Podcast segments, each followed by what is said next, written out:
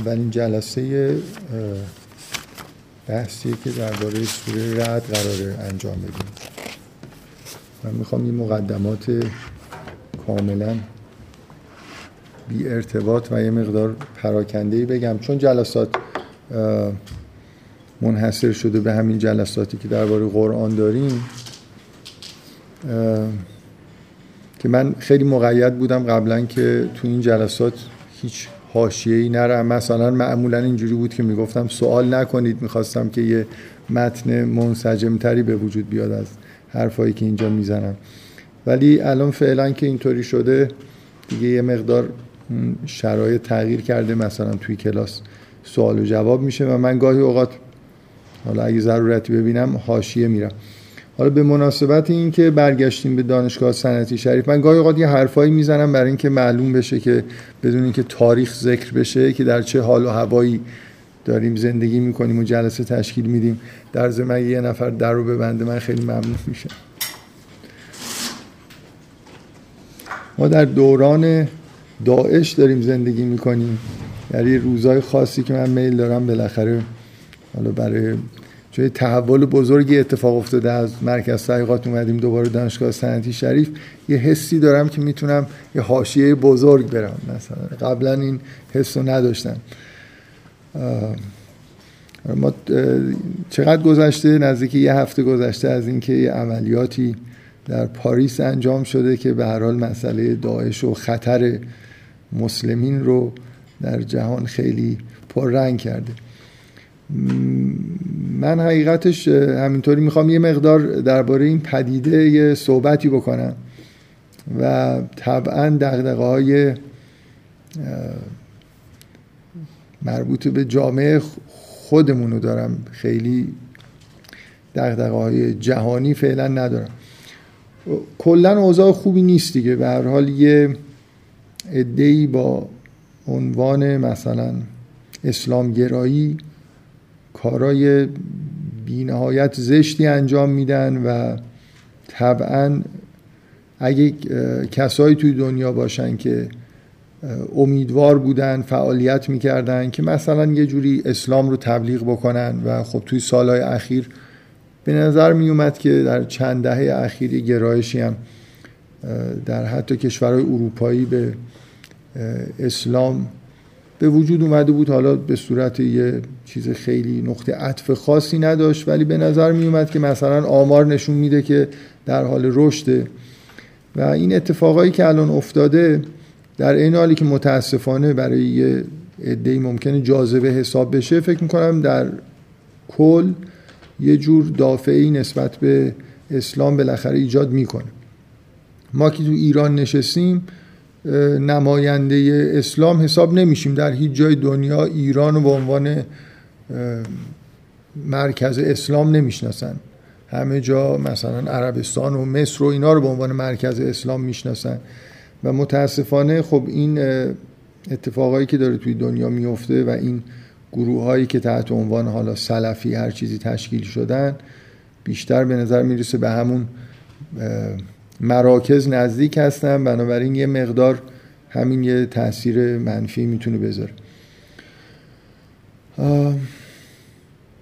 من واقعا در مورد اینکه این گروه چقدر سیاسیه الان احتمالا اگه مطالعی درباره این گروه به طور خاص وقت نذاشته باشید و انجام نداده باشید ممکنه از رادیو تلویزیون ایران اگه چیزایی شنیدید به نظر بیاد که مثلا چه می‌دونم گروه چی میگن؟ گروه تکفیری صهیونیستی مثلا داعش. مثلا وابسته به اسرائیل اینا.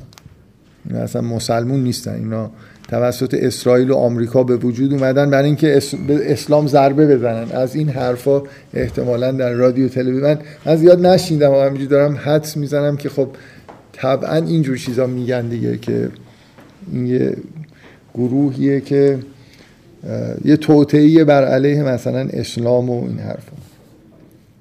در حالی که به نظر می‌رسه که خیلی حرفاشون مثلا شبیه حرفایی که در عربستان زده میشه. قبلا ما طالبان رو توی افغانستان داشتیم که اونا هم به یه نحوی همینجوری به اصطلاح برخورد می‌کردن.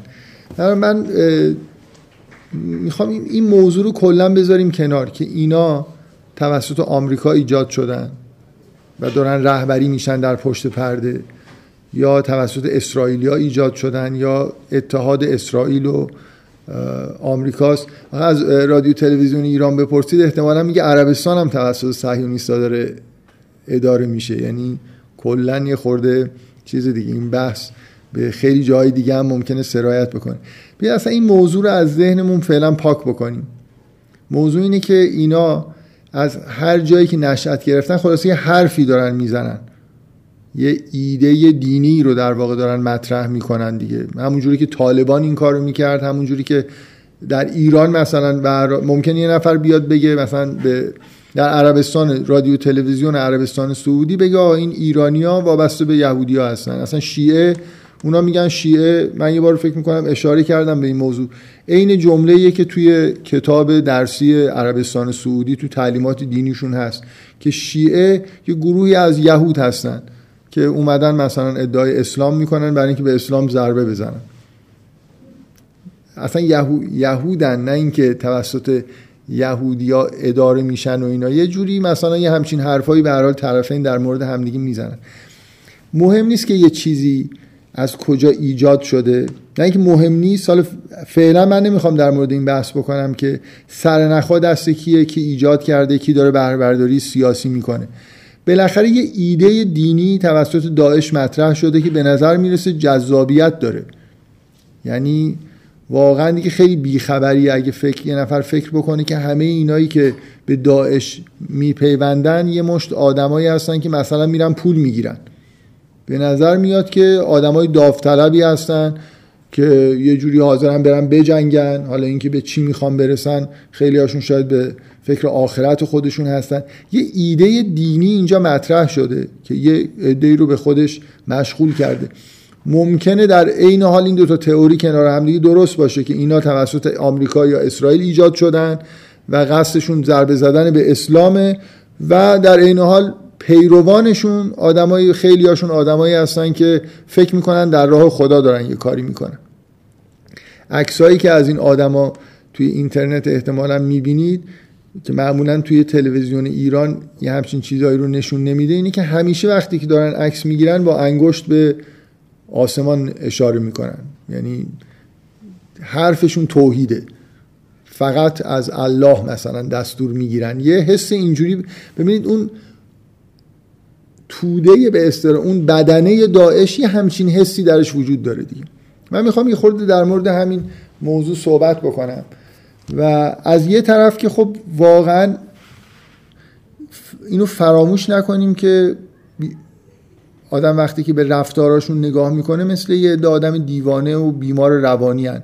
کسی که سر می‌بره فیلم می‌گیره می‌ذاره تو اینترنت تمام مدت مثلا آدما رو من یه بار یه عکسایی منتشر شد در مورد انواع چون دیدن فیلم ها خیلی سخته ولی خب بالاخره میشه گزارش ها رو میشه خوند یا همراه با یه عکس. که حالا ممکنه خیلی هم فجی نباشه. من واقعیتش اینه هیچ وقت هیچ کدوم از این فیلم ها رو حتی اگه یه لحظه مثلا اشتباهی یه جای کلیک بکنم که از این فیلم ها داره پخش میشه خب طبعا نگاه نمی‌کنم. فکر می‌کنم خیلی کراهت داره که این کارهایی که اینا می‌کنن آدم نگاه کنه. ولی یه بار یه مجموعه عکس برای من اومد. عنوان مقالم این بود که یه مجموعه در واقع مقاله مانندی بود که یه سری عکس داشت. درباره انواع ایده هایی که اینا برای اعدام کردن دارن. بعد توش مثلا من چیزایی که شنیده بودم و دیده بودم خب کلا که سر می‌برن. بعد آدما رو توی قفس می‌ذارن آتیش می‌زنن. این خیلی معروف شد برای اینکه یه خلبان اردنی رو باش این کار کردن و تصویراش ظاهرا فیلم ویدیوییش هم توی اینترنت گذاشتن. بعد نمی‌دونم حالا من چیا رو شنیده بودم. تو این مقاله یه چیزای دیگه ای هم بود. توی قفس آها مثلا اینکه از بلندی پرت می‌کنن از بالای ساختمون های خیلی خیلی بلند. آدم ها رو پرت می‌کنن پایین که مثلا له بشن. یه چیزایی که توی این مقاله بود و من ندیده بودم و نشینده بودم مثلا یکیش این بود که یه عکسی که انداخته بود از یه آدمی که توی قفس گذاشتن و دارن فرو می‌کنن توی آب که غرق بشن. و یکی از عجیب تریناش این که یه عده آدم رو نشونده بودن و دور گردناشون یه نوارایی که مواد منفجره بود اینجوری وصل کرده بودن. بعد سرشون مثلا آتیش می‌زدن که این منفجر بشه سراشون جدا بشه. احتمالا شاید معمولا وقتی همچین ایده ای استفاده می‌کنن حتما فیلمش هم گرفتن احتمالا فیلمش هم موجوده. من عکسی که دیدم اینه که این آدما رو نشوندن و یه همچین چیزی دور گردنشون وصل کردن و شرحش این بود که این کارو کردن و مثلا یکی از روش های اعدام. خیلی تنوع داشت و خیلی عجیب بود دیگه. می‌دونید؟ یعنی قبل چون توضیحاتی که می‌خوام بدم ممکنه یه حسی به وجود بیاره که اینا آدم حسابیان دارم اینو میگم اول و آخر حرفام این چیزایی بگم که فراموش نکنیم که اینا یه مشت به نظر می‌رسه آدم روانی هن. این, این کارا به نظر می‌رسه یعنی مثل اینکه یه اتاق فکری دارن که لذت می‌برن مثلا هی می‌خوان کارهای جدید بکنن آدما رو یه جورای دیگه ای مثلا. امروز چی کار کنیم؟ امروز بریم مثلا کلاشون رو اینجوری بکنیم. یا یه تصویری هست از من اینو الان نمی‌دونم تو تیتراژ یه برنامه ای به اندازه یکی دو ثانیه اینو دیدم که با سر آدما دارن فوتبال بازی می‌کنن. این که دیگه چیز نیست. یعنی آدم نرمال که ببینید اگه اینا یه آدمایی هستن که مثلا فرض کنید در عربستان سعودی گردن می‌زنن. ولی دیگه طرف فوتبال که بازی نمی‌کنه باش. فکر می‌کنن که چیز شر... یعنی یه آدمی که حاکم شرعه یه حکمی میده یه آدمی هم که فکر می‌کنه که داره وظیفه دینی خودش رو انجام میده میاد مثلا با شمشیر گردن یکی رو میزن و بعد دیگه می‌برن دفن می‌کنن و دیگه بقیه چیزها رو شرعی انجام میدن. حول و حوش داعش کاملا یه حالتی که یه مشت آدم یه خورده از روانی نامتعادل یه انگار دارن لذت می‌برن از یه جنایت هایی که انجام میدن به نظر من هست. یعنی این چیزهایی که ما ازشون دیگه نه اینکه میشنویم تو رادیو تلویزیون ایران. این چیزهایی که خودشون از خودشون در واقع تصویری که توی اینترنت می‌ذارن همین حالتی که با یه مشت آدم آدمی که انگار از خشونت دارن لذت می‌برن طرف هستیم یه همچین حسی رو ایجاد می‌کنه. ولی حالا من میل دارم که در واقع در عین حالی که این پدیده ای که داره اتفاق میفته توی دنیا اینو به عنوان صد درصد به عنوان یه انحراف دینی بهش می‌خوام نگاه بکنم ولی واقعا دغدغم اینه که یه مقدارم در مورد اینا حرف بزنم یه خوردم برگردیم به جامعه خودمون نگاه کنیم سعی کنیم. مثلا من دوست دارم یه قضاوتی بکنم که کدوم این دوتا یعنی این انحرافی که شما با اسم داعش می‌شناسید دورتر از اصل و ریشه اسلامه یا چیزی که تو جامعه خودمون به عنوان دین داره عرضه میشه. پیش قضاوت هم نکنیم که مثلا حالا نه همین که تو جامعه ماست بدتره یا نه اونا که خیلی دیوونن مثلا ما اونقدر دیوونه نیستیم. من کلا نه الان همیشه فکر می‌کنم تو حرفای من این مثل یه ترجیبا تکرار میشه که همه ش... همه جلوه هایی که تقریبا می‌تونم بگیم از دین به عنوان یه پدیده اجتماعی در طول تاریخ و همین الان وجود داشته و داره همشون یه جور انحراف از اصلن. یعنی شما تقریبا به غیر از یه دوره خاصی مثلا در زمان خود پیغمبر یه جامعه دینی اصل نمی‌تونید پیدا بکنید. فرق نمی‌کنه سنی باشن شیعه باشن تو قرن سوم باشن یا تو قرن نمی‌دونم 15 هم باشن. کلا من همیشه برخوردم اینه که هر کسی هر جایی به دنیا میاد باید همین یه متری داشته باشه یه دستگاه سنجشی داشته باشه ببینه چقدر از اصلش این چیزی که داره بهش ارائه میشه انحراف پیدا کرده. یعنی این شامل فقط اسلام هم نیست شامل مسیحیت هست شامل یهودیت هست شامل مارکسیسم هم هست. یعنی یه آدمی که به هر ایده و عقیده اعتقاد پیدا می‌کنه همیشه باید این احساس بکنه که به دلایلی عقاید همش در طول تاریخ و در جوامع مختلف رنگ و بوهای جدیدی می‌گیرن یه تغییراتی توشون داده میشه که باید مواظب باشیم که این انحراف رو در واقع شناسایی بکنیم. این در مورد هر عقیده ای فکر می‌کنم صادقه هرچه عقیده قدیمی تر باشه و به جوامع بزرگتری در واقع حکومت کرده باشه. این خطر درش بیشتر. به هر حال این اون چیزی که میگم ترجیح بند حرفای من هست اینه که همیشه باید نسبت به آموزش های دینی در هر جای دنیا با دیدگاه انتقادی نگاه کرد. تقریبا می‌تونیم با اطمینان این رو بدونیم که همیشه یه انحرافایی توی آموزش های دینی هست یه انحرافایی در طرز رفتار جوامع دینی هست. خوشبینانه نگاه نکنیم نسبت به جامعه که داریم توش زندگی می‌کنیم یا حالا هر جامعه دیگه. معمولا متاسفانه اینجوریه که آدما نسبت به جامعه خودشون خیلی خوشبینانه نگاه می‌کنن و نسبت به جوامع بیگانه یه جوری بدبینانه نگاه می‌کنن به طور افراطی. خوبه همه رو در یه حد استاندارد و خوبی سعی کنیم با یه مقدار بدبینی نگاه کنیم. اصل بر انحرافه نه اصل بر اینکه سالم مونده باشه عقیده. دلایل ساده هم فکر می‌کنم داره و شواهد بی نهایت زیادی هم داره که می‌تونیم بهش استناد بکنیم. و همیشه به این شاهد در مسیحیت استناد می‌کنم که چجوری یه دینی که منشأش حضرت مسیحه و به نوشته انجیل یعنی اون چیزی که خود مسیحی ها بهش اعتقاد داشتن مسیح مجسمه صلح و آرامشه که میگه اگه یه کشیده به این ور صورتتون زدن اون ورش هم بیارید که بزنن. و درگیر نشید.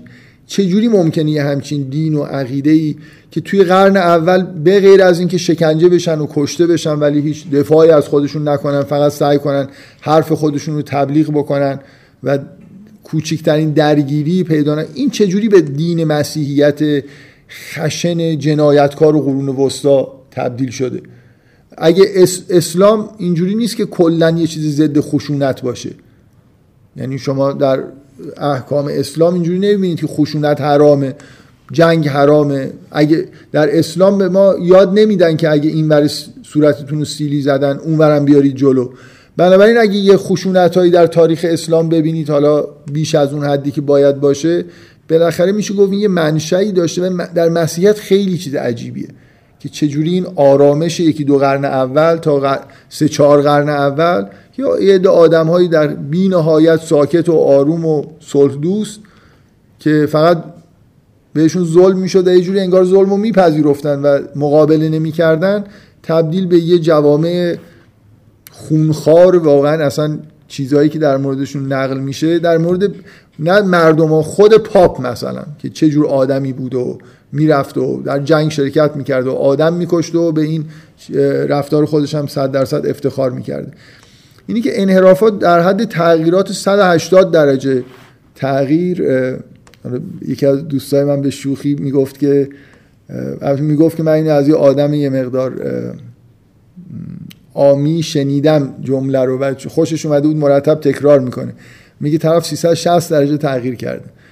180 درجه معنیش اینه که یعنی برگشته دیگه. می‌گفت یه نفر فلانی مثلا من شنیدم یه بار می‌گفت که این طرف 360 درجه تغییر کرد. آره مسیحیت 360 درجه بلکه بیشتر تغییر کرد.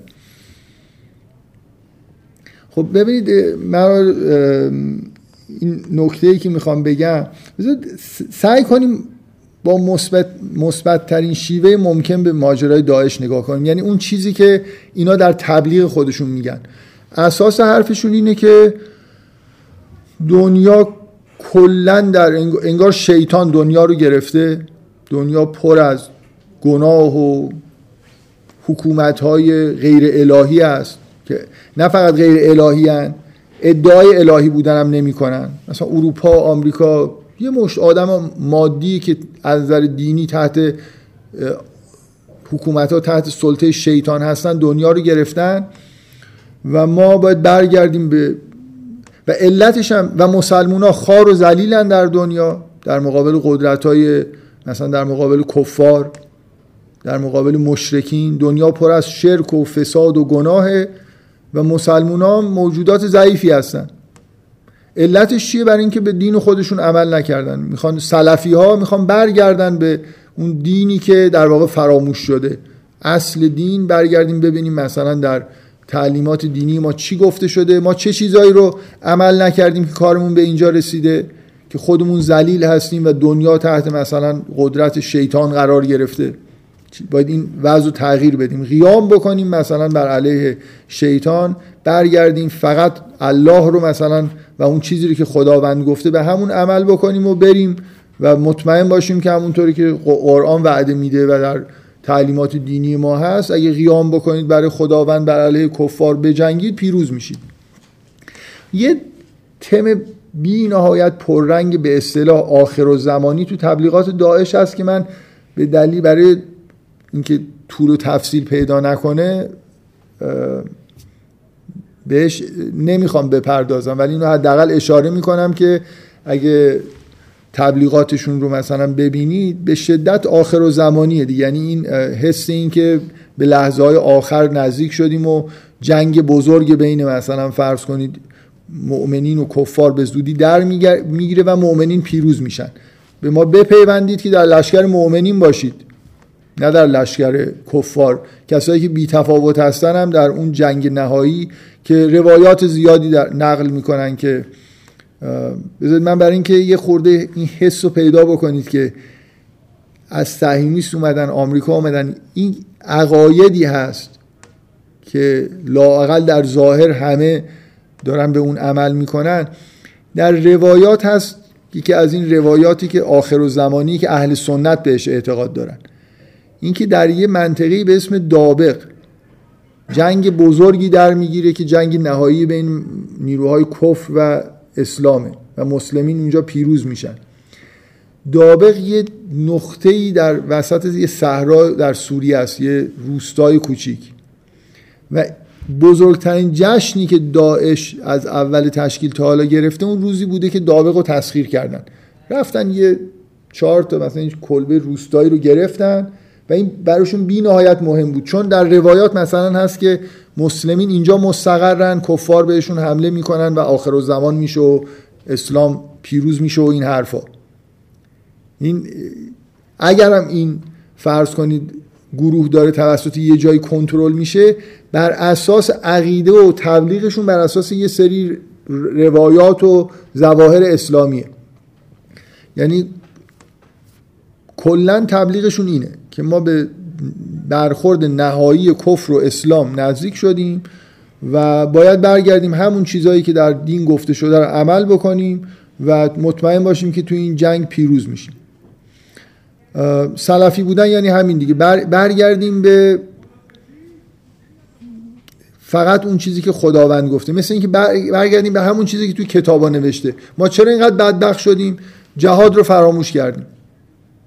باید در حال کفار مدام مسلمین جهاد می‌کردن کندی کردن کنار نشستن و کف دنیا رو گرفته بنابراین ما حالا باید دوباره بیایم مسلح بشیم و کشتن کفار و اینا مباه دیگه. مثلا اینکه حالا شما براتون ممکنه خیلی عجیب باشه که یه آدمی میره توی یه تئاتری مثلا چه می‌دونم شلیک می‌کنه به مردم بیدفاعی که اونجا نشستن. بالاخره اینا کفارن ببینید به چیزی که عمل می‌کنن همونی که تو کتاباشون نوشته. یعنی کتب فقهی حالا کتب فقهی که اینا بهش اعتقاد دارن همین چیزا توش نوشته. یعنی می‌خواید من از کتب فقهی واقعا میگم هزاران چیز بیارم حکم بیارم که اصلا من اینو قبلا یه بار گفتم حکم جالبی دوباره تکرار می‌کنم. که برای خلیفه مسلمین واجبه که هر سال یک بار با کفار جهاد بکنه. جهاد حکم قابل تعطیل نیست. حد اکثر یه سال فرصت داره به یه جای حمله بکنه یه جنگی را بندازه. حق نداره بشینه در حالی که کفار وجود دارن.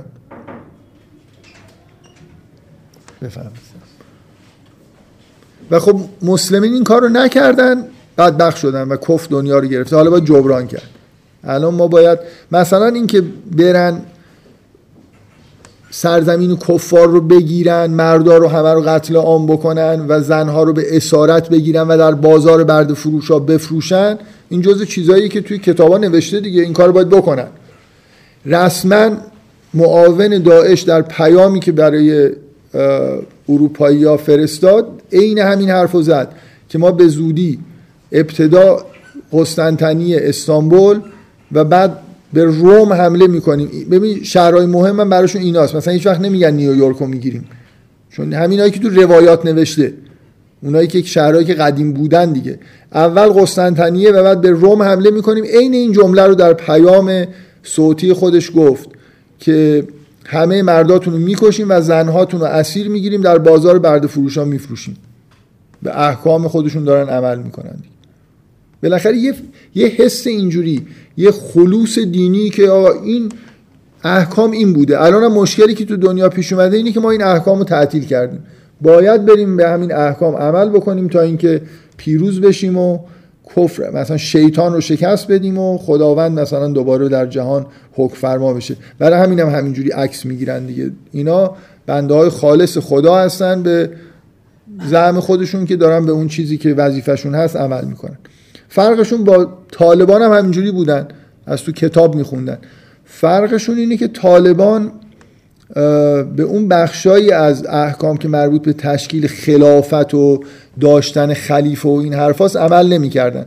در کتب فقهی نوشته شده که مسلمین باید مثلا خلیفه داشته باشن. خلیفه هم شرایطی داره. یک دو سه چهار پنج که مثلا یکی از شرطاش اینی که از طایفه قریش باشه. تو کتاباشون اینجوری نوشته. باید این شرایط رو داشته باشه از جمله قریشی باشه.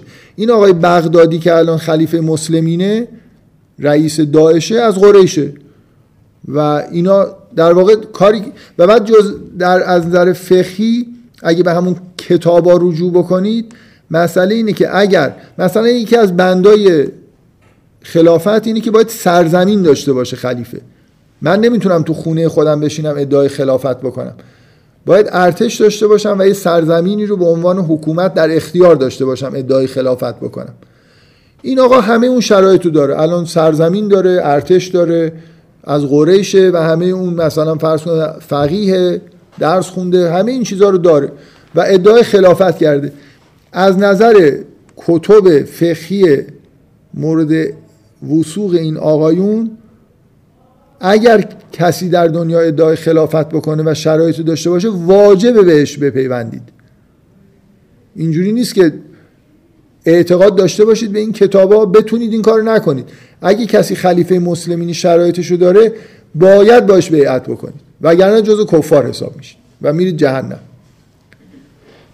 بنابراین تعجب نکنید مثلا یه شب ده هزار نفر توی نمی‌دونم افغانستان با این آقا بیعت می‌کنن. کتاباشون نوشته که نگاه می‌کنم طرف شرایطشو داره تو کتابام نوشته باید بیعت بکنه. اینکه از اروپا نمی‌دونم از اقصا نقاط دنیا یه عده راه میفتن میرن اونجا مثلا به عضویت داعش در میان. بالاخره اگه کتاباشون ملاکه اینا رو نوشته توش دیگه. اینا طالبان رو قبول ندارن. میگن که اینا خوب به همه چیزهایی که تو کتابا بود عمل خودشون دیگه به تهش رسیدن دیگه همه چیزو سعی می‌کنن مثلا عمل کنن. ایدئولوژی اینه. اون چیزی که در موردش تبلیغ می‌کنن تبلیغاتشون اینه که می‌خوان حکومت اسلامی تشکیل دادن خلافت اسلامی رو احیا کردن. اولش اگه دقت کرده باشید اسمشون چی بود؟ حکومت اسلامی شام و عراق. از یه جایی به بعد مثلا انگلیسی هم می نوشن آیسل. از یه جایی به بعد اعلام کردن حکومت اسلامی کلن. حکومت اسلامی جهانن. دیگه حکومت اسلامی شام و عراق نیستن.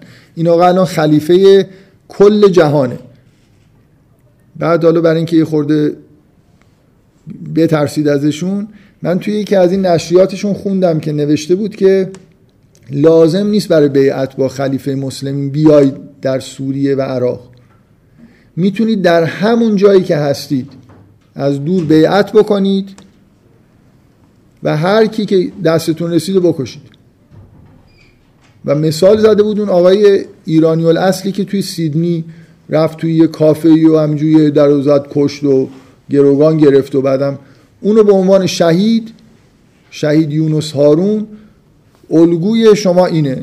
هر جا که هستید برید تیراندازی کنید بزنید. کفار بکشید از بین ببرید. لازم نیست بیاید در اینجا با کفار بجنگید. در همون محله مثلا کشور کف دارید زندگی می‌کنید بزنید بکشید. خب فاجعه یا دیگه واقعا. فقط من می‌خوام بگم یه ایده ای وجود داره اونم همین به اصطلاح سلفیگریه دیگه برگشتن به اصل. اینکه جهان پر از فساد شده علتش هم اینه که ما به اون چیزی که باید عمل می‌کردیم نکردیم بریم عمل بکنیم تا اینکه جهان اصلاح بشه. بفرم آها کتاباشون دیگه حالا. یعنی کتب فقهی اهل سنت دیگه بالاخره حالا مثلا کدوم فرقه ها بیشتر هستن هم می‌تونم بهتون یه اشاره بکنم. ولی کتب فقهی دیگه ما خودمونم تو کتب فقهیمون چیزایی داریم و. یعنی من چیز می‌کنم یه جوری نمی‌خوام بگم کتب فقهی اهل سنت برای اینکه مثلا بگیم که ما تو کتب فقهیمون این چیزا نیست. ولی بالاخره ببینید فقه اهل سنت بیشتر با این مسئله. چون شیعه خلافت رو قبول نداشته بعد از پیغمبر خلفا رو قبول نداشته بنابراین خیلی از چیزهایی که توی کتاب های فقهی اینا رسما به عنوان احکام و اینا اومده نیست توی کتب شیعه. اگه هستم تو هاشی هست ولی اینا تو متن کتاباشون یه همچین چیزهایی هست. احکام مربوط به خلیفه و خلافت و این حرفا. ما به این صورت نداریم برای اینکه به امامت و امام غائب اعتقاد داشتیم بنابراین اصلا چیزی مفهومی تحت عنوان شاه و خلیفه و اینا تو فقه رسمیت نداره. خیلی در یه دوران خیلی زیادی اکثریت فقها اصلا با حکومت ها کاری نداشتن. همه حکومت ها رو نامشروع می‌دونستن. می‌گفتن ما باید بمونیم تا امام زمان ظهور بکنه. امام در, در واقع از در شیعه شرط خلافت و حکومت اسمت بوده. نه نمی‌دونم سرزمین داشته باشی و ولی تو اهل سنت خیلی از این حرفا هست. حالا من چون اینا قاطی شده یعنی یه چیزایی توی از اهل سنت توی کتب شیعه هم اومده. و دوست ندارم بگم این یه مسئله فرقه یعنی فقط اونا این مشکل رو دارن. به هر حال مشکل فراوانه دیگه. یعنی کتبشون مطالعه بکنی. مثلا احکامی در مورد زنان دارن. در مورد ببینید شما چند سال پیش اینکه واقعا مرکز داعش عربستانه. یعنی این ایده ها از ممکنه الان داعش تحت کنترل عربستان نباشه یا حتی مخالف باشه. شعاری که داعش میده اینه که با همه حکومت های دنیا مخالف. با هر حکومت اصلا میگه که با مشرکین و کفار نباید حرف زد. برای عربستان و چه می‌دونم ایران که ایچی ایران که تکلیفش روشنه. عربستان و مصر و هر حکومت دیگه ای که توی دنیا هست هر کشوری که ادعای اسلامی بودن می‌کنه همین که بشینن با آمریکا یا حرف بزنن اصلا از حیز انتفاع ساقطن و جزء مشرکین و کفارن باید همشون کشته بشن. یعنی کلا اینجوری نیست که ولی شما این من اینو میخوا... یادم افتاد که بگم که اینا بالاخره این عقاید اگه جای مرکزیت داشته باشه توی عربستان بوده و از اونجا سلفیگری مثلا حمایت مالی شده تو همه دنیا تبلیغ شده. حدود ده دوازده سال قبل این خبر رو من توی رسانه ها خوندم. فکر می‌کنم توی این جلسات هم بهش اشاره کردم که یکی از فقهای عربستان که فقیه معروفی هم هست یعنی آدم همینجور حاشیه ای نیست فتوا داده بود که اگر کسی اعتقاد داشته باشه که بردهداری در اسلام نیست کافر. بردهداری جزو احکام اسلام. برای اینکه تو کتابا هست دیگه یعنی اینکه بگید نمی‌دونم آمریکایی ها اومدن گفتن بردهداری ممنوع شما بگید بردهداری بده و ممنوع و اینا غلطه. تو کتابا نوشته که مثلا در کتابشون نوشته که باید اسرا رو برید بفروشید. مثلا باید بازاری مثلا باشه دیگه بالاخره بردار رو باید کسی که اسیر می‌گیرید هر سال که یه دونه جنگ می‌کنید. واجبه. بعد خب حتما اسیرم میگید می‌خواید اسرا رو چیکار کنید؟ راش اینه که اینا باید برده بشن دیگه. بنابراین خب بازاری باید باشه و مخصوصا زنا و بچه ها اینا بالاخره نباید بی سرپرست بمونن باید به, به یه نفر فروخته بشن سرپرست پیدا کنن. به هر حال همچین فاجعه ایه حالا در عین حال من نمی‌خوام بگم این اینا شعار دیگه. همیشه اون چیزی که در واقع هست با اون چیزی که ایدئولوژی که شعارشو میدن خیلی فرق می‌کنه. حالا اینا اینا چقدر منحرفن؟ اینا همونقدر منحرفن که خلفای بنی امیه و بنی عباس از اسلام دور بودن به نظر من. برای اینکه این فقه فقه کتبی که اینا بهش برمیگردن قرآن و نمی‌دونم سنت پیغمبر نیست. یه جای خیلی دورتریه. چند قرن بعد از پیغمبر این کتابا شکل گرفته. اینا همینقدر دورن. فکر می‌کنن سلفی به معنای اینکه به اسلاف خودشون برگشتن. ولی به پیغمبر بر اتفاقا خیلی اسم خوبی برای خودشون گذاشتن. برای اینکه به پیغمبر واقعا بر نمیگردن. به اسلاف خودشون برگشتن. اسلافشون تا همین قرن سوم دوم سوم چهارم همین حدود که همه این کارا رو کردن. یعنی خلفای بنی عباس هر کاری که اینا می‌کردن کردن. فقط مثلا اینترنت نبود فیلم ویدیویی با موبایلشون بگیرن بذارن آپلود کنن. یه سری کارا نمی‌تونستن بکنن نکردن. وگرنه تا بخواد کله بریدن و زن اسیر کردن فروختن و همه این چیزایی که اینا میگن کم و بیش بالاخره تو اون دوران از نظر حکومتی اتفاق میافتاده دیگه. تو خلفا هم که ما می‌دونیم که خیلی اهل شرع و این حرفا نبودن ولی اونا هم در این خلافت اسلامی در دوران بنی عباس هم بالاخره این ایدو ظاهر سازیه رو داشت دیگه. ببینید همیشه اینو بدونید که اگه نمی‌دونم حالا بگید یا اصلا خلفا خودشون مشروب میخوردن و چیکار می‌کردن و این حرفا ولی ایدئولوژی حاکم در دوران خلافت اسلامی همچین چیزایی بوده و ادعای پیروی از سنت پیغمبر داشتن دیگه. خلیفه مسلمین جانشین پیغمبر بود مقدس بود خلیفه مثلا بنی عباس. برای همینه که مثلا می‌گفتن که اگه این ایرانیا که مغلا رو بردن که آخرین خلیفه عباسی رو تو نمد پیچیدن و لولش کردن به اصطلاح. واقعا مسلمونا توی اون مناطق فکر می‌کردن که الان زلزله میشه و دنیا به آخر میاد چون خلیفه رو دارن می‌کشن. یعنی براشون یه همچین حسی بود دیگه. این جانشین پیغمبره و همه کاراش در واقع واجب الاطاعه است و این حرفا رو می‌زدن و توی کتبشون هم همین چیزها رو نوشتن. الان این آقای بغدادی واجب الاطاعه است. خلیفه مسلمین جانشین پیغمبر دیگه بنابراین هر چی بگه شما باید همون کارو بکنید. اگه مسلمون هستید و می‌خواید برید بهشت.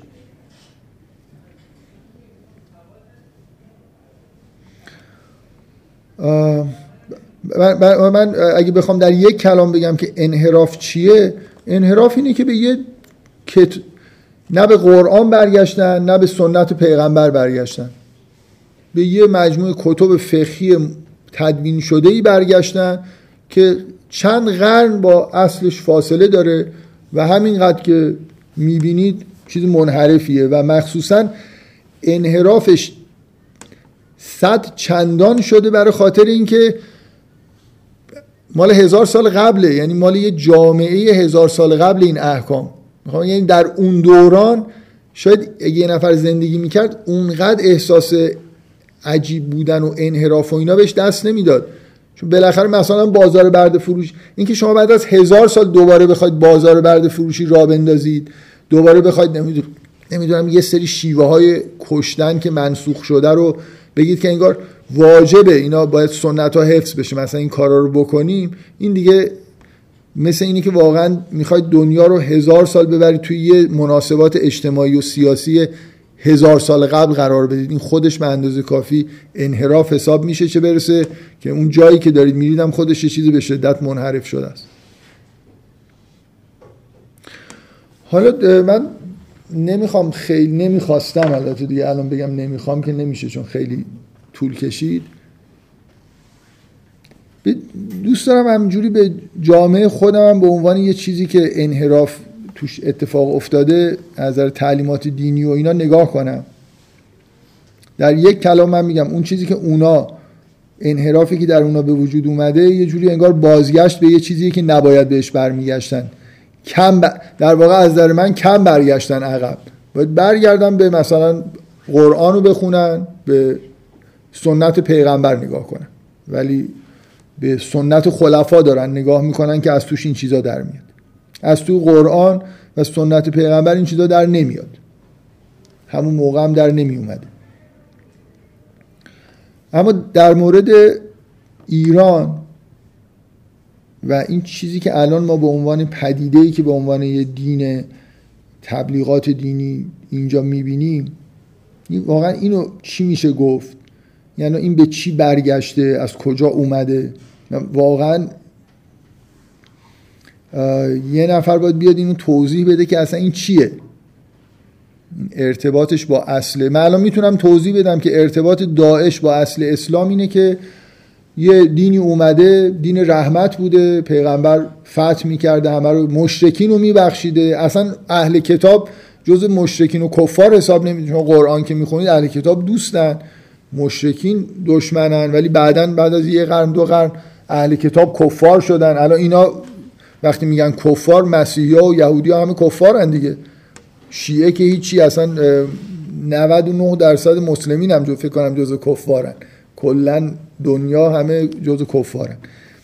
این چیزی که توی ایران هست از کجا اومده هستم من می‌خوام بگم یعنی اونا برگشتن به یه چیز انحرافی بعد از سه چهار قرن. من واقعا این چیزی که تو ایران می‌بینم و خیلی نمی‌فهمم اصلا از به چی برگشتیم. از کجا اومده؟ متنی وجود داره.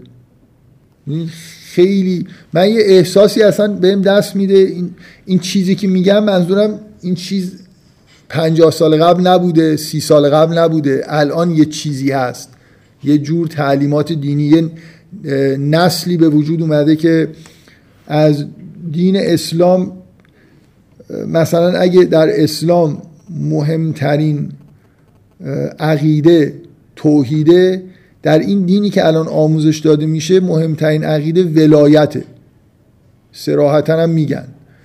اگه مهمترین عمل دینی مثلا نمازه واقعا پرشورترین کاری که این نسل انجام میدن که احساس تدینم می‌کنن ازاداریه شرکت در مثلا مجالس مداهیه الان نگاه کنید من میگم این چیزی که الان هست واقعا. مساجد موقع نماز خالیه. ولی بعد میرن. باور کنید یه لحظه اگه بتونید به عنوان یه آدمی در عربستان داره زندگی می‌کنه به ایران نگاه کنید متوجه میشید که اصلا اونا به احساس می‌کنن اصلا اینا بیشتر شاید یهودن. اصلا ببین مسلمان های آدمایی هستن که اعتقادشون اصل اعتقادشون توحیده و اعتقاد به معاده. و مهمترین کاری که انجام میدن اینه که پنج وقت در روز نماز می‌خونن. معمولا هم میرن مسجد مثلا نماز می‌خونن. همه جای دنیا اینجوری نماز جمعه مثلا جزء احکام اصلیشونه. نمی‌دونم همینجور بشمارید ببینید احکامی که در اسلام هست. بعد بیاید یه دفعه ببینید شما باید جمعیتی مواجه هستید که مهمترین چیز براشون انتظار فرجه. اصلا معلوم نیست یعنی شما از این آدما بپرسید معلوم نیست که امام زمان قرار بیاد. امام زمان قرار بیاد توحید رو مستقر بکنه. اصلا اینا کاری به نظر میاد به توحید دیگه ندارن. باور کنید حسشون اینه که امام زمان قرار بیاد ما برنده بشیم. امام زمان قرار بیاد مثلا میگن یا منتقم فاطمه. یه اتفاقی بعد از پیغمبر افتاده یه ظلمی به اولاد پیغمبر شده امام زمان قرار بیاد اون انتقام اونا رو بگیره. اصلا ببینید من یه بار نشیدم که امام زمان قرار بیاد توحید رو در جهان مستقر بکنه. باور کنید نشیدم یادم نمیاد. توی خیلی جوون بودم تو کتابا خوندم. ولی الان تو منابع رو رادیو تلویزیون اینا اصلا معلوم نیست امام زمان قرار بیاد چی بشه بعدش. قرار ما ببریم. ما الان مثلا در اقلیتیم یه وعده داده شده که امام زمان میاد و ما پیروز میشیم. بعد چی میشه؟ مثلا بعد از امام زمان مجالس عزاداری بیشتر میشه یا نماز قرار بیشتر بخونن. من حسم این نیست که احساس این آدم اینه که امام زمان میاد دنیا پر از مثلا عقاید توحیدی میشه شرک از بین میره و مردم مثلا عبادت بیشتر می‌کنن. خدا اصلا این حسا نیست. یه چیز بی محتواتریه به نظر من. فقط امام زمان امام ماست. امام عزیز ماست که ما خیلی دوست داریمش اونم ما رو دوست داره طرفدار ماست و میاد و همه این دشمنای ما رو مثلا قلقم می‌کنه. کلا یه چیز عجیب و غریبیه دیگه. یعنی واقعا من تحت تاثیر نمی‌دونم. شاید چون دارم اینجا زندگی می‌کنم دیگه آدم حساس میشه دیگه. این مجالس مداهی مدرن رو می‌بینم. اصلا این فاجعه واقعا. یعنی من هیچ حسی از ارتباط با این پدیده ای که اینجا دارم می‌بینم با نه دین اسلام با هیچ دینی نمی‌بینم. اصلا یه چیز یه سرگرمی های عجیب و غریبی پیدا کردن. و همین ببین اینا از حاشیه تو متن اومده. سی سال پیش اینجوری نبود. به خدا به پیر به پیغمبر سی سال پیش اینجوری نبود. سی سال پیش مثلا این بچههایی که می‌رفتن جنگ به شدت این حس اعتقاد معاد دارن میرن شهید بشن در راه حالا مثلا خدا. نماز توجه می‌کردن مثلا به نماز خوندنشون. تقوا مهمه که پاشون رو یه ذره کج نذارن.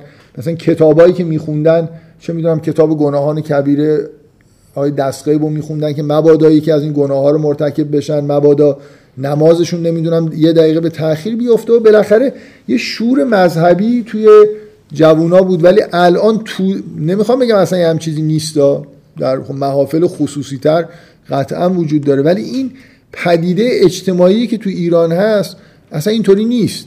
یعنی واقعا من نمی‌بینم شورشون تو همین ازاداری ها و مدایی و من مثلا می‌بینم دو تا جوونه مثلا حالا نوجوان نشستن این به اون یکی میگه اینو شنیدی؟ بعد مثلا آقای نمی‌دونم محمود کریمی جدیده رو شنیدی؟ می‌گیرم میگه من برات میفرستم. اون از اون موبایلش میگه که نمی‌دونم این چیزه رو این حدادیان خونده رو شنیدی؟ اصلا عین چیز دیگه مثلا همین همین اتفاق تو اروپا هم الان نگاه کنید مثلا یه جوانی برسه به یه جوانی دیگه بگه این چیزی که اخیرا مدونا خونده رو مثلا شنیدی نه بیا گوش بده و همین یه چیزی یه دین سرگرم کننده عوامانه. بذارید باز یه نکته ای که من تا این جلسه اصلا به کل از میشه این جلسه رو از چیز خارج کرد یه دفعه از اینکه جلسه اول سوره رعد باشه واقعا. یه اتفاقی افتاده من اخیرا در جریانش با دیتیل هستم. برای اینکه یه خورده این حسم رو بهتون منتقل بکنم. ببین در یه منطقه‌ای که الان من لازم نیست اسم ببرم در شمال کشور ده از ده ها سال پیش یه درخت تنومندی بود که رو زمینم افتاده بود. من دیدم وقتی بچه بودم این درخت و یه حس تقدسی این این پدیده پدیده درخت مقدس در همه جای ایران مخصوصا تو شمال ایران فراوون بوده و هنوزم هست. یعنی تو مناطق روستایی برید خیلی جاها یه همچین درختایی هست یه اصطلاحی در موردش به کار می‌برن میگن آقادار برای اینکه معمولا با کلمه آقام و اون اونجا هم بهش میگن مزار. جایی که همچین درختی هست. بعد میرن روبان سبز میبندن حاجت می‌خوان. و معمولا هم خانوما این کار می‌کنن. یه مقاله اگه سرچ بکنید مقاله پیدا می‌کنید در مورد این پدیده حالا به عنوان از دیدگاه دینی جامعه شناسی روانشناسی یه پدیده رایج در همه کشور مخصوصا تو شمال کشور. یه همچین درختی وجود داشت و همون بهش می‌گفتن مزار. همه این ویژگی هایی که آقادارها داشتن و داشت فقط تا اونجا که من یادمه چون افتاده بود رو زمین روش خزه سبز می‌شد اینا رو برمی داشتن به عنوان تبرک. حاجت می‌گرفتن احتمالا. من چون این کارا رو نکردم دیگه در این حد دیتیل نمی‌دونم که شاید مثلا میجوشوندن میخوردن. اوناشو من نمی‌دونم. ولی می‌دونم که این خزه های روش انگار یه حالت قداستی داشت براشون. و درخت های هم من دیدم نمی‌دونم از این از کی شروع شد که درخت های هم کم کم یه خورده مقدس شدن. یعنی بهشون یه روبانایی سبزی وصل می‌شد. من واقعا چیزایی که دارم میگم ممکنه دروغم توش باشه یعنی دروغ شنیدم و دارم نقل می‌کنم براتون دیگه. ولی گاهی اینجوریه که ممکنه الان اینی که دارم میگم این طرف عین حقیقت رو نگفته باشه ولی اون چیزی که نهایتا به ذهنتون می‌رسه راسته. نمی‌دونم حالا بذار بگم منظورم رو بفهم یکی از روستا کم کم مردم اینجا یه بقعه مانندی ساختن. و این بقعه هویتی نداشته به غیر از اینکه همون اون در اون مکان مقدس ساخته شده.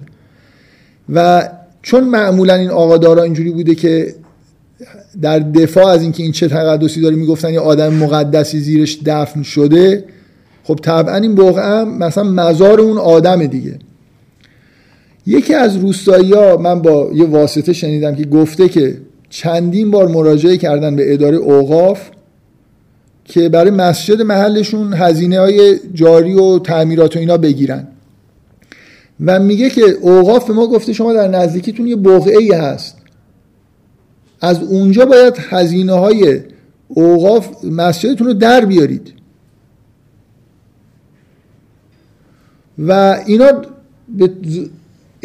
این قسمتی که ممکنه دروغ باشه دیگه. میگن که اوقاف در واقع ما رو تشویق کرده که بریم اینو ثبتش کنیم به عنوان امامزاده چیزی. رفتن اینا رو همه من با یه واسطه شنیدم. ازشون پرسیدن که این بوقه اسمش چیه؟ آقا اسمش چیه؟ گفتن ما نمی‌دونیم. گفتن بوقه بدون اسم که نمیشه یه اسم باید درش انتخاب کنیم. گفتن آسد حسین. الان نزدیک دو ماهه که این بقعه بقعه متبرکه آسد حسین شده. تا حالا اسم نداشت. فقط یه چیزی بود اونجا. و به شدت به نظر می‌رسه. باز میگم اینا ببینید فرق بقعه با مسجد اینه. اون نکته ای که راسته اینه. بقعه پولساز مسجد خرج داره. شما الان هر جای شمال تو روستا برید کنار مساجد بقعه درست کردن. به خدا قسم من یه مرد روستایی رو می‌شناسم. که سیده و دوتا خواهرش که اخیرا فوت کردن بقعه داره دارن در همون روستا. بنابراین این آقا به زودی وقتی فوت بکنه بقعه خواهد داشت. یعنی من یه امامزاده زنده الان می‌تونم براتون بیارم ببینید. الان زنده است. قسم می‌تونم بخورم که این وقتی فوت کرد بر دو تا خواهرش فکر کنم کوچیک‌تر هم بودن. فوت کردن مثلا ظرف 10 15 سال اخیر الان جفت خواهر بقعه دارن. بقعه مثلا آسد ببخش آسد نه. بقعه نمیم سید زینب بقعه نمی‌دونم سید فلان. و این آقا قطعا بقعه دار خواهد شد. بعیده که نشه دیگه چه دلیلی داره؟ من می‌خوام بگم ببینید یه چیزی یه اتفاقی اینجا تو این کشور افتاده. سی سال پیش اینجوری نبود معلومه که اینجوری نبود. می چیزای من دارم میگم یعنی یه, یه گوشه خیلی کوچیکیه که شما به دلیل مسائل مالی که پیش اومده اوقاف نمی‌تونه هندل بکنه این همه مسجدی که خودش یا مردم ساختن. یه ترویج مسجد سازی. خب مسجد سقفش خراب میشه. هزار جور هزینه داره مسجد نگهداریش. کی باید این کارو بکنه؟ اوقاف باید این کارو بکنه. چه جوری می‌خواد این کارو بکنه؟ توی شمال کشور پر از روستاهای کوچیکی نزدیک به همه و همهشون مسجد دارن الان. بنابراین یه هزینه بسیار سنگینی داره اداره کردن این مساجد. راهی که به نظر میاد پیدا شده بقعه در کنار در حاشیه مساجد بقعه هایی بسازن. ببینید او در واقع یه جور یه شما وقتی یه حکومت تشکیل واقعا یه گوشه کوچیکی از یه چیزایی که پیش میاد. وقتی که حکومت دینی تشکیل میشه الان مسئله مالی وجود داره و راه فعلا اصلا پول ندارن. چیکار کنن؟ یه راه پیدا می‌کنن براش. رسما من می‌خوام بگم آخرش کار به اینجا می‌رسه که یه آقادار که مسلمین باید برن اینا رو قطع بکنن دیگه. اینا اینا خرافه های ما قبل اسلامه که همینجور مونده. در واقع اینا اصلا همون شرک اون منطقه است. شرک رسمی اون منطقه است.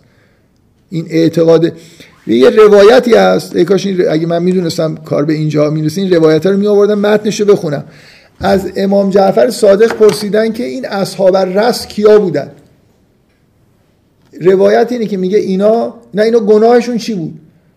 میگه این اصحاب رس یه درختی بود درخت نمی‌دونم کهنسالی بود اینو می‌رفتن ازش حاجت می‌خواستن و فلان. اصلا یه روایتی در 15 خط مثلا ترجمهش هست. یکاش می آوردم اصحاب الرس رو توی المیزان نگاه کنید تو قسمت بحث رواییش. اینو دقیقا نوشته. یعنی اصلا یه, یه قومی امام صادق میگه از این رفتن شرکشون این بود که یه جور درخت پرستی می‌کردن. یه درختی براشون مقدس بود. همین چیزا در دنیا مونده. یعنی الان در ایران تو مثلا روستا هنوز این حسایی که نسبت به درخت و سنگ و تپه و جاهای مقدس. در مورد این درخت و درخت های اطرافش تو اون روستا دقیقا این احساس وجود داره. اگه کسی اینا رو شاخش رو بشکنه یا ببره بچهش میمیره. امکان نداره دست بزنن به این درخت ها یعنی درخت حتی اگه داره میفته تو جاده نمی‌دونن چی کار بکنن. برای اینکه قطع کردنش به نظرشون شگون نداره شومه. این همون حسای چند هزار سال قبل که مونده. و الان این حکومت بعد از سی و چند سال به دلیل زیاد شدن مخارج چیز هزینه ها رفته داره یه چیز این شکل میگه. اینو اسم براش بذارید پول در بیارید ازش. و خدا می‌دونه اگه اسم بذارن الان اون بقعه می‌گیره دیگه بالاخره. اون بقعه سید زینب که همین هم روستاییشون بود وقتی که توش پول جمع میشه این که قدمت بیشتری داره. اصلا یه جوری اعتقادی در موردش وجود داره. خب با این پول نه اون مسجد چهار تا مسجد دیگر هم میشه آباد کرد. معاون و اوقاف. یک سال گذشته در رسما توی یه سخنرانی که توی جراید منتشر شد گفته که تعداد امامزاده ها در ایران از زمان انقلاب تا حالا 11 برابر شد عین جمله که گفته. که در اعتراض به این که این چه وضعش و همه جا امام امامزاده بیژن و امامزاده چی؟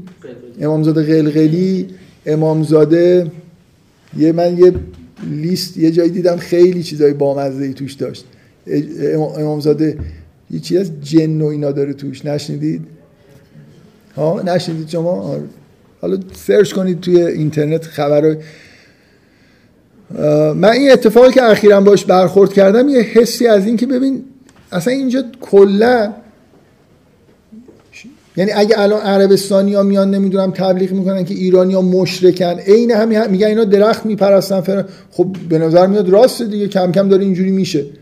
یعنی به یه دلایلی یه سری عقاید خرافی کلا ببینید پول لازمه برای یه سری هزینه درست کردن یه کارهایی انجام دادن که فکر نمی‌کردن بعدا چه جوری. مثلا یه خیری میاد مسجد رو می‌سازه ولی دیگه تا ابد که نمی‌تونه هزینه تعمیراتش بده. کی باید اینو تعمیر بکنه؟ میفته گردن اوقاف وقف می‌کنه دیگه. مسجد توی زمین و ما اوقافه. حالا اوقاف چجوری می‌خواد؟ این همه چقدر بودجه می‌خوایم؟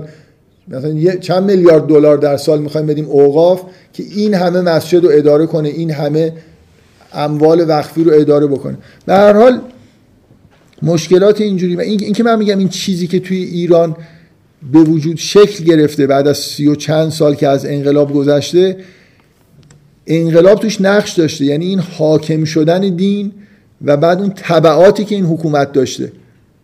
یعنی شما قبل از انقلاب فکر نمی کنم هیچ روحانی مثلا نسبت به این درختها و اینا اعلام موافقتی می‌کرد. ولی الان یه جوری شده انگار توی یه پوششایی این چیزهایی که کاملا شرک آلوده داره میاد بیرون. شما این جلسات مداهی رو می‌بینید یه حس این شکلی وجود داره دیگه. الان مثلا اوقاف یه بار حالا از اون برم در دفاع از اوقاف هم حرف بزنیم. در دفاع واقعا. رو می‌خوام یه نکته بگیم که به نفع اوقافه. فکر می‌کنید اگه درختای اینجوری رو ببرن ببرن چه اتفاقی میفته من این برنامه رادیویی که اینم می‌تونید تو اینترنت پیدا بکنید گوش کردم. حدود 20 دقیقه است. که رفتن رپورتاج تهیه کردن در مورد یه جایی در رزوان شهر که اوقاف گیلان رفته درخته رو قطع کرده.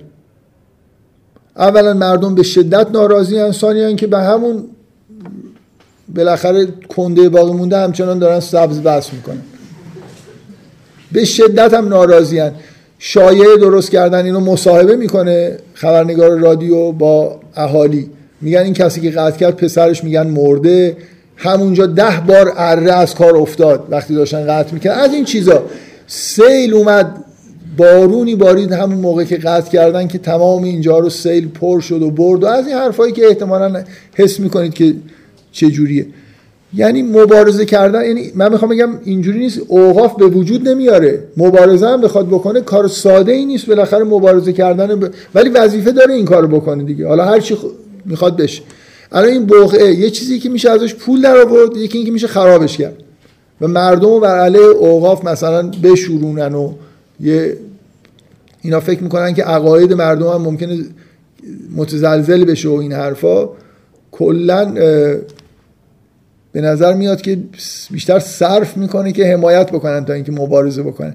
این حس این که مردم و حکومت باید مردم رو نگه داره. اگه اکثریتی انحراف الان مثلا کسی نیست که ندونه که این مجالس مداهی خارج از دینن اصلا. اشعاری که خونده میشه از نظر محتوا از نظر ریتم و موزیک و لخت بشن و حرکات شبیه دیسکو انجام بدن. روز به روز داره بیشتر شبیه اصلا من باور کنید یه چیزی تو این تلگرام اومد فوروارد نکردم از یکی از این هیئت‌ها. برای اینکه فکر کردم این به احتمال زیاد چیز فتوشاپی درست کردن. این که دیگه ممکن نیست. ولی گوشه تصویر نمیشه بود هیئت فلان. رفتم تو اینترنت سایت هیئت رو پیدا کردم و دیدم این فیلم ها رو از اونجا دانلود هست اینا اونجا. یعنی در کمال افتخار هیئت مثلا معتبری هم هست. اصلا این چیز عجیبی بود واقعا. اسم هیئت رو نبرم. اشاعه فحشا ندن واقعا اشاعه فحشاست. یعنی اگه ببینید حالا شاید هم خودتونم دیده باشید. کسی نیست که ندونه که اینا خلافه. ولی مردم سرگرمن دیگه بالاخره. یعنی اینو برداری از دین خارج میشن. حالا حکومت بیاد خودشو با این چیزا درگیر بکنه یا نه از اینا استفاده هم بکنه به نفع خودش. به نظر می‌رسه روز به روز ما به این سمت داریم میریم که دیگه عقاید مهم نیست اصل و فر بودن مهم نیست. اون چیزی که ببینید وقتی که این شعار رو میدن که اصل حفظ نظامه خب اینا ازش در میاد دیگه. یعنی یه سری کارا برای حفظ نظام مفیده. حالا اینکه درستن یا غلطن من نمی‌دونم اینو کی گفته که حتی از نماز بالاتر. یعنی مثلا فرض کنید ترک نماز اگه باعث حفظ نظام میشه با... نه اینکه می‌تونی بکنی باید بکنی. این چیزی که میگن دیگه یعنی این به اصطلاح چیز پنهانی نیست. عملا اتفاقی که تو این سی و چند سال افتاده اینه که اون دین خرافی توده مردم به یه سطح رسمی داره می‌رسه.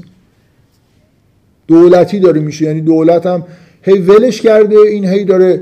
بعدم شاخ و برگ هم مثل یه چیز آبیاری شده است دیگه. یعنی مثلا این جلسات هیئتی اینجوری قبلا اگه نمی‌دونم تو مجلس عمر کشونی جایی پنهانی این کارا رو می‌کردن کم کم اون فرهنگ تو عامه پسند یه جوری در واقع شیوع پیدا کرده. به نظر می‌رسه که مخالفت که باش نمیشه هیچی یه جوری ازش حمایت هم میشه. خب ما داعش حرفش توحیده. یعنی الان بپرسی هی همچین حسی دارن. اشتباهاتشون توی یه لول اصلا اینجا دیگه به نظر من توی این دینی که داره به وجود میاد کم کم داریم به سمتش میریم. توحید کم رنگ شده نماز کم رنگ شده. اون مثلا شعارهایی مثل تقوا و اینا همه تو حاشیه اینا رو باید برید مثلا توی قم اونجا علما سخنرانی بکنن یه دو طلابم همونجوری به این چیزا مثلا گوش بدن براشون مهم باشه. ولی بیاید دیگه الان کم کم برید توی حتی مساجد تهران کمتر دیگه از این حرفا میشنوید یه دو کلمه یه نفر یه حرفی می‌زنه اما حوصله‌شون سر میره فوری مداهه میاد مجلس رو به اصطلاح گرم می‌کنه. یه چیز یه پدیده اینجا داره اتفاق میفته که من واقعا حسم اینا نمی‌خوام فقط شعار بدم. دورتر از اصل دینه نسبت به داعشی که داره این کارا رو می‌کنه. یعنی اصلا یه جوری یه, یه طرف دیگه ای رفته. یعنی نه فقط دیگه به توحید توجه نمی‌کنه انگار داره به شرک داره توجه میشه. کم کم یه چیزای انحرافی در این حد اساسی داره به وجود میاد. خب من پیشنهادم همینه که این جلسه رو از جلسه سوره ر...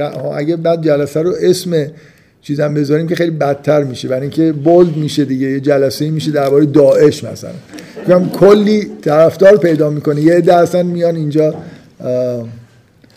فکر می‌کنن که این جلسات درباره داعش مثلا این قرار بوده 20 دقیقه نیم ساعت من اولش همچین صحبتهایی بکنم. پس یه،, یه کاری بکنیم که اینجوری نشه به نظرم. الان ساعت هفت و نیمه. چیکار کنیم؟ یه خورده در مورد ببخشید من معمولا خیلی اینو کار بدی می‌دونم که بیام توی یه جلسه ای که قرار در مورد یه چیز یه بار از من یه نفر پرسید که شما توی این کلاس های ریاضی که مثلا با شما داشتیم ریاضی و کامپیوتر و اینا یک کلمه ای چیزی نگفتید که ما بفهمیم شما مذهبی هستید اصلا. منم حسم اینه که خب آره همینه دیگه. من رفتم اونجا مثلا ریاضی مهندسی درس بدم. بیام مثلا وسطش روایت بخونم و مردم مردم یه عده اومدن می‌خوان ریاضی مهندسی گوش بدن. اصلا حق ندارم یه چیزی غیر از ریاضی مهندسی اینجا بگم. مگر اینکه بعد از کلاسی که بیاد از من یه سوالی بپرسه من جوابشو بدم. وسط کلاس یه نفرم اگه راضی نباشه که من خارج از اون موضوع صحبت بکنم به نظرم نباید این, این کار رو انجام بدم. الان این جلسه بنابراین خیلی کار بدی کردم. اومده بود درباره سوره رد قرار اعلام شده بود درباره سوره رد صحبت بکنیم. و من یه چیزایی گفتم که اصلا ارتباط مستقیمی با سوره رد نداشت ولی اولش توضیح دادم. جای سخنرانی دیگه ای ندارم بکنم یعنی یه جای دیگه اگه بود اینو به اون میچسبوندم نه به الان چون فقط همین جلسات مونده گاهی دیگه خیلی که احساس ضرورت می‌کنم یه چیزی بگم همین جلسات مجبورم ازشون استفاده کنم. از جمله گاهی با پیش اومده دیگه با ایمیل یه نفر از من یه سوالی می‌کنه که کتبی نمی‌تونم جوابشو بدم. اولی یکی از این جلسه ها مثلا یه بار ده دقیقه یه صحبت کردم جواب یه نفر رو دادم. خیلی کار خوبی نیست ولی از اون ناچاری به حداقل اعتراف می‌کنم که کار خوبی نکردم که یه حرفایی غیر از عنوان جلسه زدم. فقط فکر می‌کنم چون ضرورت داره. دین آدم دیندار باید نسبت به اوضاع دنیا و دین اوضاع دین در جامعه خودش در دنیا بالاخره حساسیت داشته باشه دیگه. ما دوچار مشکلات اساسی به نظر می‌رسه در جامعه خودمون و تو دنیا شد. الان امیدوارم که این موضوع داعش هرچی زودتر حل و فصل بشه و کش پیدا نکنه که هر چقدر بیشتر بمونه فکر می‌کنم آسیب بیشتری میزن خب بریم سراغ بذارید این مقدمه در مورد سوره رد بگم. نمی‌دونم عنوان این جلسه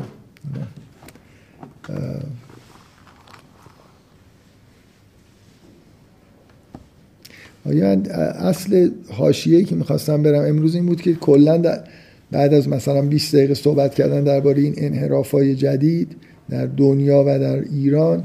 می‌خواستم درباره این موضوع چیز صحبت کنم. موضوع اینکه کلا سوره ها رو برمیداریم چی کار قرار بکنیم و این حرفا یه صحبتی بکنم که فکر می‌کنم الان لاقل یه چیزایی در مورد سوره رد بگم. شاید جلسه آینده این کارو کردم. یه خورده این برگشتن به دانشگاه سند شریف به من یه حسی داده که باید یه حرفای کلی که وقت نمیشه بزنم. از این حالت جریانی که هی بیایم در مورد یه سوره صحبت بکنیم و یه سوره دیگه یه سوره دیگه. یه بار یه بار مثلا دوست دارم بیام صحبت بکنم که اصلا این موضوع به اصطلاح نگاه کل نگری به سوره چقدر سابقه داره کیا چی کارا کردم من یه موقعی که این کار شروع کردم این قدی که الان می‌دونستم و سابقه شو مثلا در آوردم نمی‌دونستم.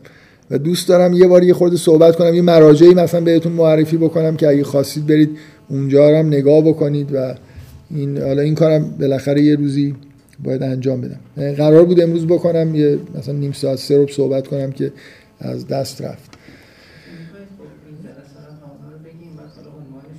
آره نه دیگه من از چیز جدا میشه میره توی یه فولدر دیگه ای بعد خیلی بعد جلسه صفر سوره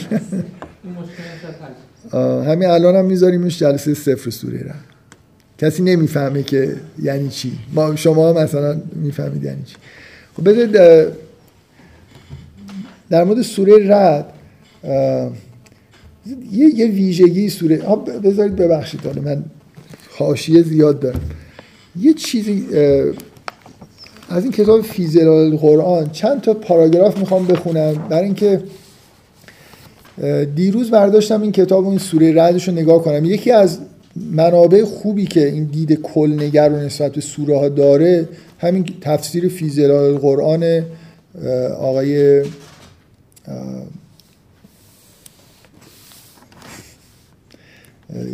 اسمشو از روی جلد بخونم. سید قطب. که خب خیلی آدم خاصی بوده. من بارها به کاراش اشاره هایی کردم. و به نظر میاد واقعا همونطوری که میگه تفسیرم می‌خونید قانع میشید که راست میگه. قرآن یه تاثیر شگفت انگیزی روش میذاشته. مخصوصا همین آهنگ آیات و اینا یه تاثیرهای عجیب. میگه از بچگی اینجوری بودم خودش جایی تعریف می‌کنه که آیات موسیقیشون حرکاتی که توی الفاظش هست روی من تاثیر عجیبی میذاشت. تا بزرگسالی هم کلا خیلی آدمی بوده که تحت تاثیر قرآن بوده. و تو تفسیرش هم خیلی سعی می‌کنه که سوره ها رو ارتباط بین آیه ها و قصه های مختلف سوره رو در موردش بحث بکنه. بیشتر از اکثر تفسیرهای کامل قرآن. المیزان هم نسبتا اینجوریه. تفسیرهای قدیمی بسیار بسیار این دید توش کمه. یعنی آیه به آیه فقط مثل یه ترجمه مفصل میمونن. کمتر شما می‌بینید یه تفسیر قدیمی که مثلا به شما نهایتا یه دیدی بده که این محتوا این سوره چیه این سوره درباره چی داره حرف می‌زنه. غالبا اصلا موضوع مطرح نیست براشون. و تو قرن اخیر روز به روز این بیشتر توجه مفسرین رو جلب کرده که حالا من شاید یه روز وقت گذاشتم این نیم ساعت در مورد کسایی که این کار رو کردن یه توضیحی دادم. یا اگه متنای موجود هست معرفی کردم بهتون. من دیروز که این طبق معمول گاهی این همیشه واقعا برای هر سوره این کارو نکردم ولی در مورد این سوره رفتم رد این فیزلال قرآن رو نگاه کنم. یه مقدمه نوشته که خیلی برای من تا حالا نخونده بودم اینو و خوندم خیلی اونقدر جالب بود که گفتم عینا برم بعضی از این پاراگراف رو توی کلاس بخونم. چون به شدت به یه احساسی که بارها بیان کردم نزدیکه و خیلی هم خوب فکر می‌کنم بیان کردم یه چند تا پاراگرافش رو می‌خونم از مقدمه تفسیر سوره رد. میگه مدت های زیادی ترجمه خوب نیست دیگه خیلی ترجمه جالبی نیست. مدت های زیادی در, در برابر آیه های قرآن می ایستم و می ترسم که با شیوه نارسای آدمی بدانها بپردازم و آنها را آشفته سازم. حراسم از این است که نکند با تعبیر انسان فناپذیر فناپذیری چون خود آیه ها را بیالایم و از عهده آنها بر نیایم من بارها این حرف رو زدم. واقعا گاهی شک می‌کنم که اصلا این کاری که دارم می‌کنم خوبه یا بده. برای اینکه شما وقتی در مورد یه چیزی که خیلی به نظرتون بزرگه مثلا یه چیز بینهایت یه چیز محدودی میگید؟ من گاهی فکر می‌کنم ممکنه مثلا بیشتر من... ذهن آدم ها رو منحرف بکنم. این دفاع می‌کنه توضیح میده که مثلا اما چه کنم؟ مثلا به این دلیل این دلیل ناچارم این کارو بکنم. ولی واقعا بهتر اینه که آدما خودشون قرآن رو بخونن و اثر بگیرن تا اینکه یه نفر بیاد واسطه بشه. مثل اینکه من ممکنه با توجه روحیم یه چیزایی بیشتر نظر منو جلب می‌کنه رو من تاثیر می‌ذاره. بیام اونا رو بگم و این نه تنها یه نفر رو کمک نکنه بلکه شاید یه مانعی سر بالاخره آدم این ترسا رو داره. ایشون هم همین ترسای خودش رو تو این مقدمه بیان کرده و فکرایی که می‌کنه و به این نتیجه می‌رسه که چاره ای ندارم باید این کارو بکنه نهایتا ولی مثل اینکه یه جا مخصوصا تو این سوره رد واقعا شاید برای منم دلچسب بودنش به این بود که سوره رد یه تاثیر عجیبی می‌ذاره رو آدم که قابل بیان معلومه که نیست. یعنی همین که این چیزهایی که در مورد طبیعت مثلا میگه یه حس خاصی توش هست که مثلا من قرار نیست اصلا در موردش صحبت کنم. من میام خیلی مکانیکی میگم این قطعه با اون قطعه این رابطه رو داره و هی این هشدار رو میدم که بابا این حرفایی که من می‌زنم خیلی هم حالا چیز مهم و اصلش اینه که مثلا قرآن رو بخونید تاثیر بگیرید. من چند بار این حرف رو زدم دوباره تکرار می‌کنم. من بیشتر تحت تاثیر تک آیه ها تو زندگی خودم قرار گرفتم تا یه سوره. واقعا ممکنه یه, یه دفعه که یه آیه خیلی تاثیر عمیقی رو من گذاشته از من اون لحظه می‌پرسید کدوم سوره رو داری می‌خونی و این سوره درباره چیه؟ اصلا شاید نمی‌دونستم کدوم سوره رو دارم می‌خونم. یه جایی از قرآن بوده دیگه یه آیه‌ای رفته تو ذهنم و مثلا خیلی روم تاثیر گذاشت. حالا بگذاریم بذار من این قسمت ها رو بخونم. این دقدقه های ایشون جالبه. میگه من خوانندگان کتاب فی زلال القرآن را فریاد میدارم که هدف آنها تنها فهم خود مطالب و مقاصد این کتاب نباشد و بس بلکه فی زلال القرآن را بخوانند تا به خود قرآن نزدیک شوند. من صد بار فریاد زدم گفتم بابا این جلسه اگه یه فایده ای داشته باشه اینه که برید خودتون قرآن بخونید. مثلا یه جوری تشویق بشید که بخونید فکر بکنید. نه اینکه همین مثلا یه نفر این جلسه ها رو گوش بده خیلی خوب بفهمه که خب چی مثلا. به نظر من کاملا همین حسی که ایشون داره که اگه یه نفر کتاب رو بخونه خیلی فی زلال القرآن شناس بشه. خب میاد قرآن شناس نشده. یه کتابی رو خونده خوب فهمیده. با سبک مثلا نگاه آقای سید قطب آشنا شده که خیلی هم ممکنه چیز جالبی نباشه همونطوری که به نظر من سخنرانی های خود من خیلی چیز جالبی نیست. میگه این مسائل به صورت مجادله سرد و بیمزه با واجه های عرضه نمیگردد و همچون هر مسئله ذهنی سرد و بیمزه پا... پایام نمیپذیرد. حالا ترجمه یه جور عجیبیه. یا من بد خوندم. من در مورد قرآن میگه بابا قرآن پرشوره. شما می‌خونید یه جوری واقعا یه آیه بدون اینکه شما بفهمید چرا میره تو کله آدم صد روز هی تکرار میشه. ما اینجا میشینیم خیلی همچین ریلکس و دقیقا باز خیلی سرد و اینا مثلا این اینه اون بعدش اینه مثلا خب آخرش یه چیزی می‌فهمیم یعنی بیفایده نیست. ولی واقعا اون شور و هیجانی که توی خود قرآن خوندن وجود داره توی این جلسات نیست. توی این جلسات مثل اینکه داریم یه مسئله حل می‌کنیم. مثلا مجهولی رو به دست میاریم و مثلا آخرش هم خوشحالیم که خب یه کاری کردیم. ولی این جای قرآن خوندن نمی‌گیره و نباید بگیره. برای یه مقدمه جالبیه که من سه جمله در واقع ازش خوندم. کلش موضوعش اینه دیگه. به شدت به خواننده کتاب هشدار میده که یه بار این خوندن این کتاب جایگزین قرآن خوندن براشون نشه. نهایتش مثل یه مقدمه است که شما می‌خواید یه سوره رو بخونید یه نگاهی به این کتاب بندازید و برید سوره رو بخونید. خی... همیشه هم به نظر من باید آدم حسش این باشه که خب اینو این گفت. سید و قطب اینو گفت. من برم خودم شاید واقعا چیز بیشتری فهمیدم. یا اصلا این با توجه به روحیه خاصی که داره مثلا یه حساسیت ویژه روی نظم کلمات و آهنگ و موسیقی و اینا داره. خب شاید یه نفر اصلا اینجوری نباشه بنابراین اون تاثیرایی که میپذیره رو نپذیره اون یه جوری دیگه ای از قرآن تاثیر بپذیره که این متوجه نیست. بنابراین روحیه آدما فرق می‌کنه دانش آدما با هم دیگه فرق می‌کنه و خوبه که آدما با همونجوری که خودشون هستن و حس می‌کنن در واقع ذهنشون رو آزاد بذارن که قرآن درشون اثر بکنه. نه فی زلال قرآن یا این حرفایی که خدایی نکرده من می‌زنم. این دیگه واقعا امیدوارم چون واقعا از ته دلم میگم اینا به اثر بذاره. اینکه این خدایی نکرده میگم برای شوخی و خنده خیلی این احساس دارم که میترسم از اینکه زیادی یه نفر مثلا جدی بگیری این جلساتو. کلا از روز اولی که این جلسات تشکیل شد تا الان من فقط امیدواریم این بوده که یه آدمایی اگه میان اینجا میشینن گوش میدن یا از راه دور تشویق بشن که قرآن بخونن. وقت بذارن فکر کنن کنجکاو بشن سرسری نخونن یه خورده بیشتر فکر بکنن و خود این جلسات به غیر از اینکه همین یه همچین خاصیتی شاید داشته باشه به نظرم بیشتر از این خیلی خاصیتی نداشته و فکر می‌کنم نمی‌تونم داشته باشه.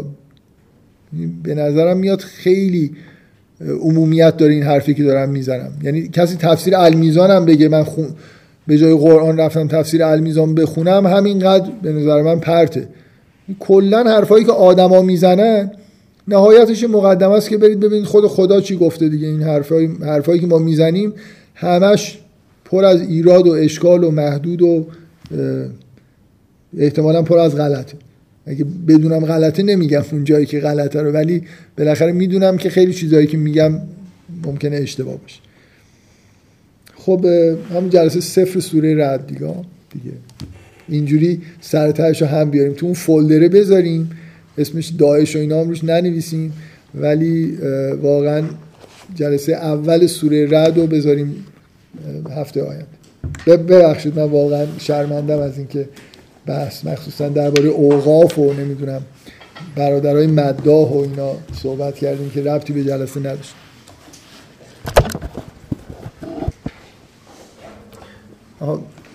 فکر می‌کنم جلسه آینده